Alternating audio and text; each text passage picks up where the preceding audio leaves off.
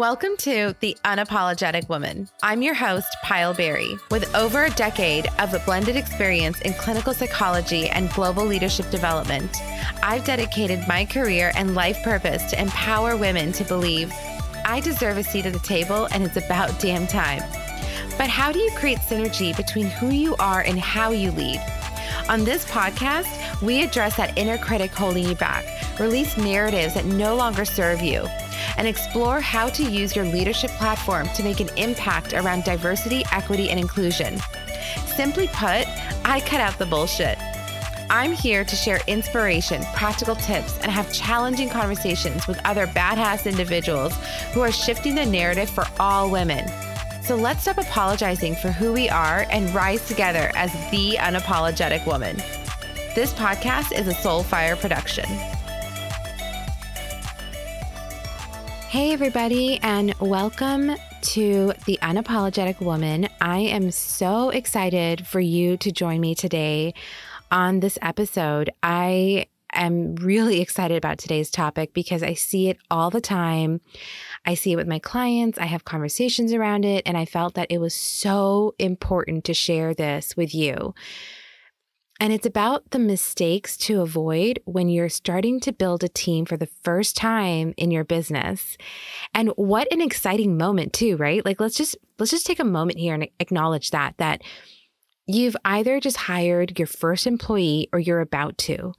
And what in the world? Like, oh my God, that is an out of body experience, isn't it? It's just like, hold on a second. I need to pause here and just say, did I just did I just hire somebody, like not as a contractor, even, but literally as an employee? Like, this is someone who's going to work for my business. They're going to report to me. Holy crap, this is really happening.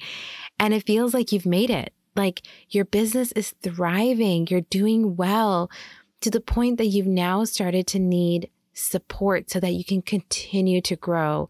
That is huge. And that is such an accomplishment. Just think about all that time and investment and everything that you've done to make your business to the place where it is today. But with that, it's you're overwhelmed. You're feeling like, oh my gosh, I need some support. I need some help. And you bring somebody on.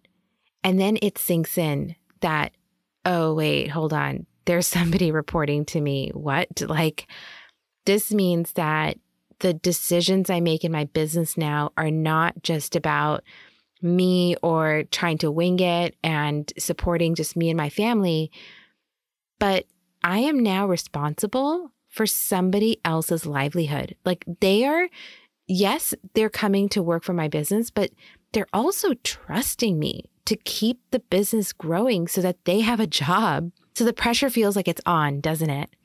And this is exactly where then a lot of times people become reactive and they start just making decisions in the moment. They start just basing it off of impulse.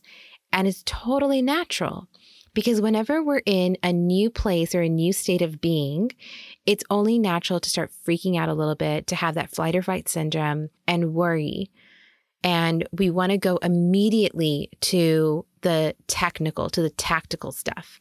So I want to give you three particular mistakes that are so common. And I want to make sure that you avoid it as you're starting to hire and build a team. So, mistake number one when you're hiring somebody and you're focusing purely on the role and specific skill set versus the actual person, now, of course, you know, you you do want to make sure that this person has the exact skill sets for that job description that you need for, you know, the support that you need to make sure that, you know, they can take care of it, they can take charge and they can just come in and hit the ground running. For sure. But when you focus on just the skills you need and you're looking at them from a technical perspective, you might actually miss out on getting to know who they are as a person. And that will be a huge indicator if they'll be a good culture fit and add value to the dynamic, or do they bring down the energy that might actually create more obstacles and challenges. So when you're interviewing somebody and you're just like, check, check, check, oh my God, they meet the qualifications, they've got exactly what I need, bring them on. What you're doing right there, and alarms should be going off, is that, oh, wait a second are they actually going to get along with the other people that are on my team? Do they complement the role and the other individuals? Are they going to be a good collaborator? Do our personalities get along? Culture fit makes a big difference. So think about it. You know, how many times have you looked at a position when you used to have a job, you know, pre business ownership and thought, oh, wow, like I can totally do this role. This perfect for me. Then you talk to the hiring manager and you get to know the company and realize, oh, hell no. I will never be working there and this does not fit my values. Well, same thing, except now you're the hiring manager and you want to bring on the right person. And the right person means that they have those skill sets and they also may have other interests that you could leverage, you know, beyond the technical skills. And you want to think about that because A, that helps them know that, oh, okay, well, yeah, I love writing or I'm, you know, they're really great with social media, for example. And you're a small company, you know, you've you've only hired on your first or second or third employee. And so now you're like, well, how can I leverage because we are very lean? So here are some opportunities for you to get to know what they can really do. And of course, there's so much more that goes on into like interviewing well, hiring well. But this is one specific area that you really want to think about is the person because you may get somebody who is just so different in their values than you that it may actually cost you more time to train them and to sit with them or to keep course correcting than it will have if you had looked at them for the full person that they are. So that's number one, that you want to make sure that you are looking at the actual holistic person versus just the pure technical skills. Now, Mistake number two is not being transparent with your team. And think about that with, you know, when you're bringing and onboarding somebody onto your team. Or when you have a you know a couple of people that work for you and you're having your meetings and you're just telling them that you know okay here's a project and this is what you need to do. Go work on it. They're they're going to understand the project. They'll do it but they may not feel connected to it. They may not feel as invested in it because they don't really understand how this is tying to the ultimate goal and vision. So, when you are having your meetings, um, you want to make sure that they understand all the time what your overall goals are for your company so they can also begin providing that value and contributing that leads to meeting those goals. So, when you are sharing your why with your employees, you're making sure that they're also feeling engaged and will feel invested in how what their particular work is is tied to the overall mission. And what does that do? It welcomes more ideas. It welcomes more, you know, engagement over like creativity and productivity. And they feel like they've actually contributed something. So every time you have a team meeting, start it with your why. And, you know, obviously, this is like Simon Sinek everywhere written all over it about your why, but it works. When you talk about your why and start with, you know what, this project is important to um, our clients to get easier access to customized coaching and network with other like minded peers because our goal is to provide our clients with as many resources that connect them back to their clients. So when your team understands that, oh, I see. So this project that we're working on and everything that we're tying it back to is because we need to support our clients to know and for them to know that you are a one stop shop for all the resources that they need to support their clients. Once they understand that, then that project will make way more sense to them. And so every time you're having a conversation with them, whether it's in a team meeting, whether it's on a one on one, they're talking about how they're looking to grow in their role. That's where you want to start is okay. So let's sit down. Let's talk about what, what it is that you want to do and, you know, how you can, can add more value and, you know, contribute. Here is where we are today. This is where we want to go. And these are the missing gaps in the middle, or this is the strategy that we've put in place. How do you see yourself adding value to this? Immediately, you've put it back on them to start thinking about what are my strengths? What are the areas that I love to work around? And so when you're providing transparency, what you're doing is you're telling your team that this isn't just hey, you're doing the work and the labor, and I'm going to reap the benefits and the purpose and joy out of it. It's that we're all going to benefit. We're all going to reap the joy out of seeing something grow and develop. And that is so incredibly exciting.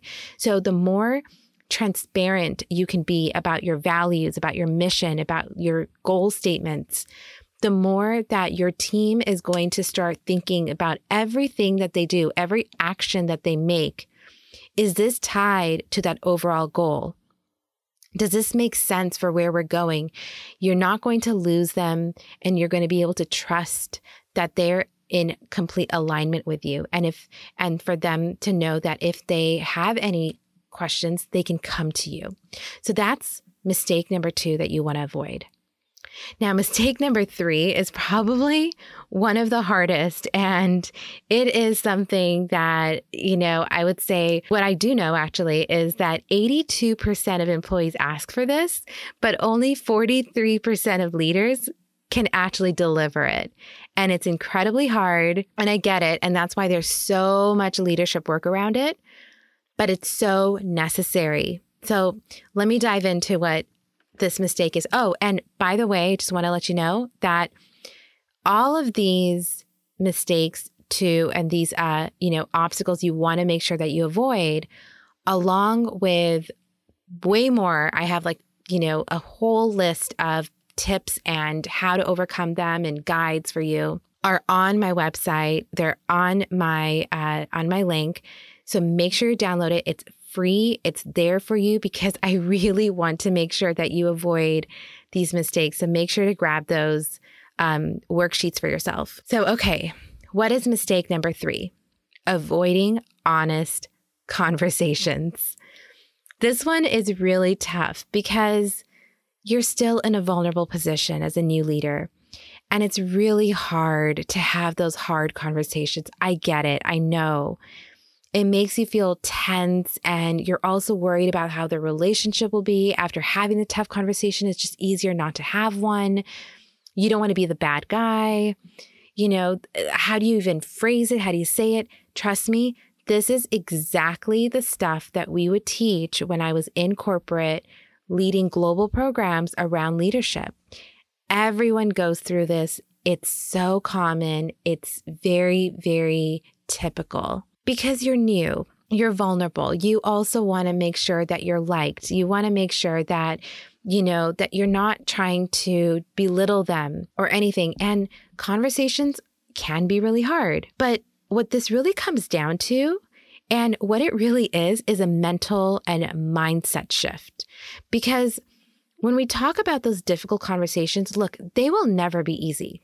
That's straight up. Like, it doesn't matter how it is, having to share, you know, difficult feedback is, it's always going to be hard. But the thing is that there's a way that you can do it to make it easier on both you and that other person. There's a way to do it in a healthy way that's actually going to create a better and a stronger relationship. Yeah, it's actually possible to do that.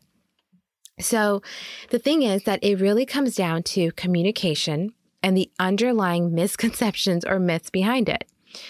The more we sugarcoat and the more passively we may insinuate a feeling and we may say something around the bush and you know just kind of be like oh yeah you know I, yeah that was okay but maybe it's it's just you're you're just not being clear and what that does is that it creates more opportunities for miscommunication for misunderstandings and a lot of mistakes.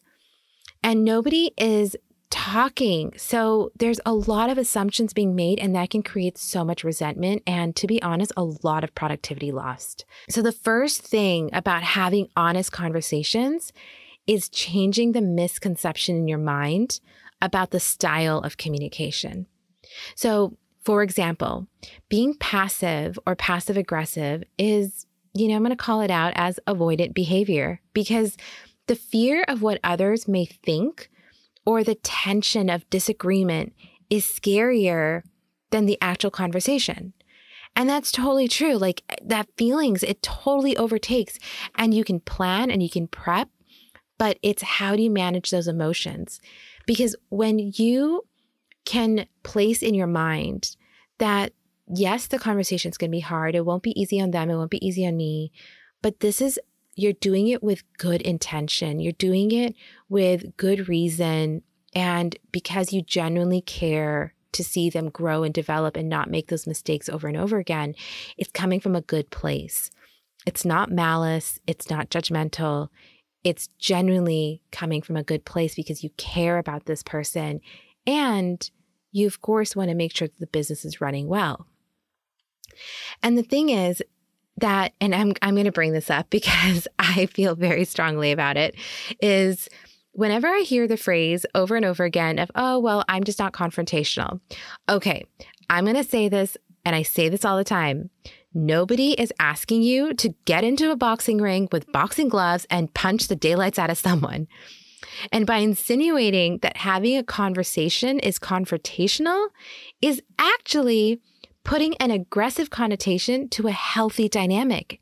It pushes people away from having conversations because in their mind, it's they're being confrontational, that they're being aggressive. And now, of course, if you are about to start yelling, if you are about to aggressively blame somebody and start taking in condescending manner and, you know, yeah, nobody needs that energy you can just sit on back, but also then wonder why your team is not being productive. so, all right, I went off on a little bit of a tangent, but to be back on track, when saying you're not confrontational, it's alluding that expressing how you feel or sharing your concern is not as important as making sure there is peace and everyone likes each other. But guess what? And I'm just going to be really honest here. Making sure everyone likes each other is not what's going to make your business run. It may make you run into the ground, but it's not going to make it run. I know I'm being a little sassy here, but I just want to get across the point that conversations are good having healthy conversations and learning how to have those is what's going to help you feel more at rest with it. Because when you have these healthy conversations and you're able to clear the air, oh my God, it relieves so much more stress. It relieves so much more anxiety. It just feels like you got it out there. There isn't any ill will, there isn't any assumptions, and you can just talk it out. So, how does this happen? And it might come honestly as a surprise, but 65% of your employees want that.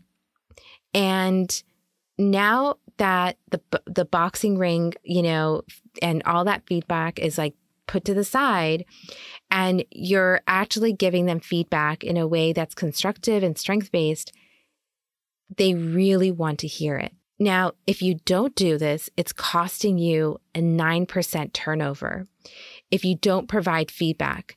And yeah, 9% may seem small, but just remember that for every person who ends up leaving your business, your team, you're actually going to be paying about 30% of their annual salary in trying to find somebody else and train them and go through everything all over again. So honestly, it's probably just easier to work on that mental mind shift about having those honest conversations. So think of it this way as a boss, well, corrected, as the unapologetic leader, um, trusting that having a conversation with empathy and using I statements is key to making those healthy conversations turn into really, really positive outcomes. And what I mean by that is, let's just say that you're about to have a, you know, difficult conversation. Someone has been, you know, um, just not doing as well as they were producing at one time, or they're just dropping the ball a lot.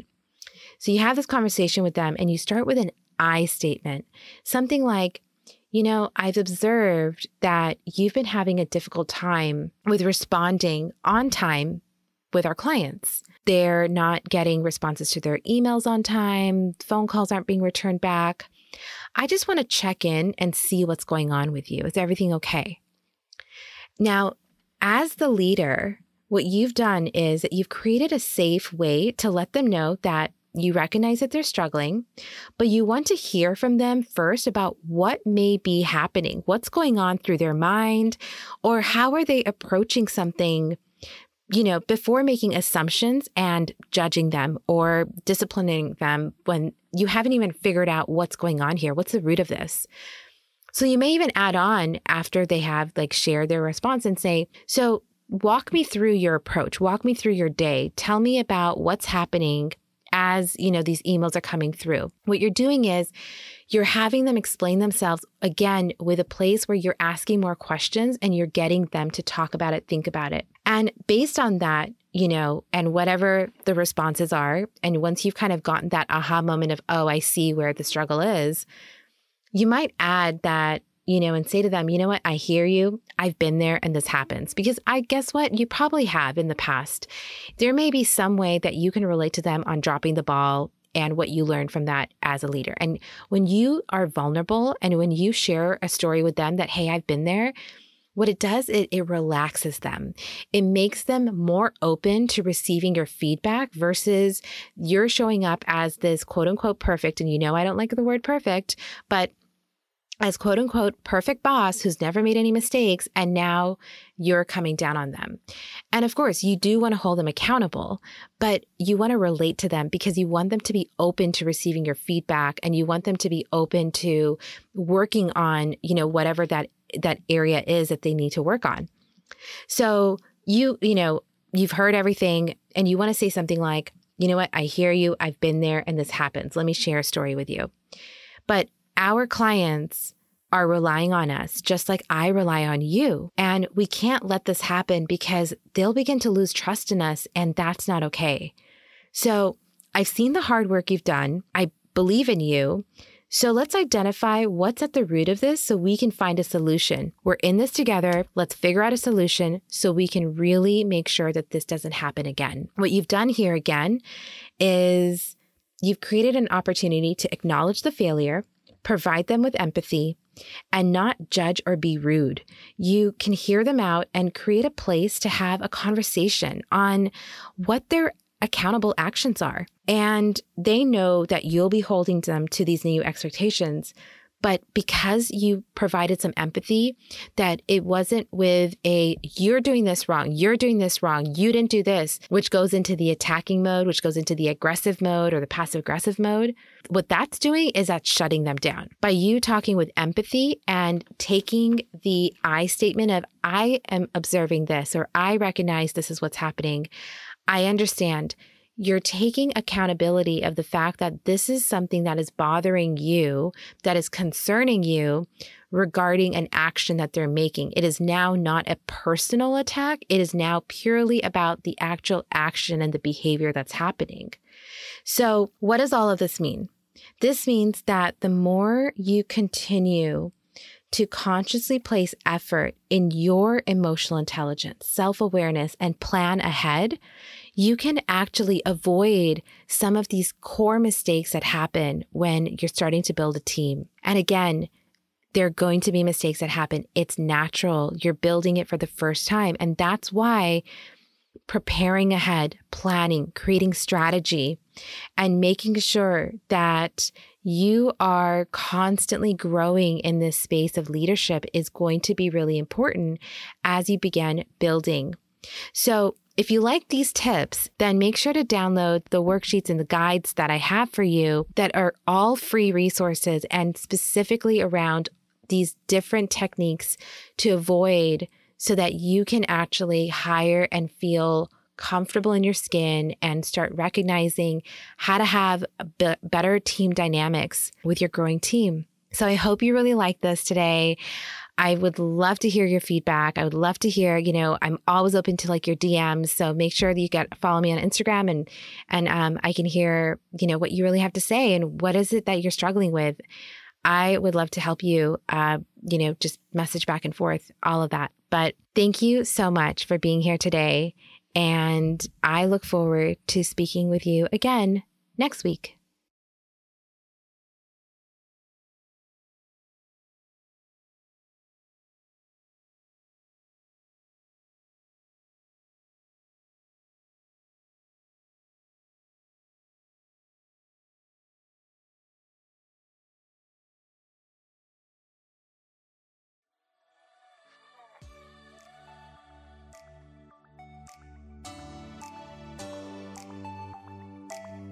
Thanks for listening to The Unapologetic Woman. If you like what you heard today, then please subscribe so you'll get real time updates when I post a new episode. And if you really believe that others should be hearing this, then leave a rating or review this episode so others can find it too. And if there's something you'd really love for me to cover or highlight, then head over to my Instagram account at Payalberi. DM me to let me know. I'm all ears.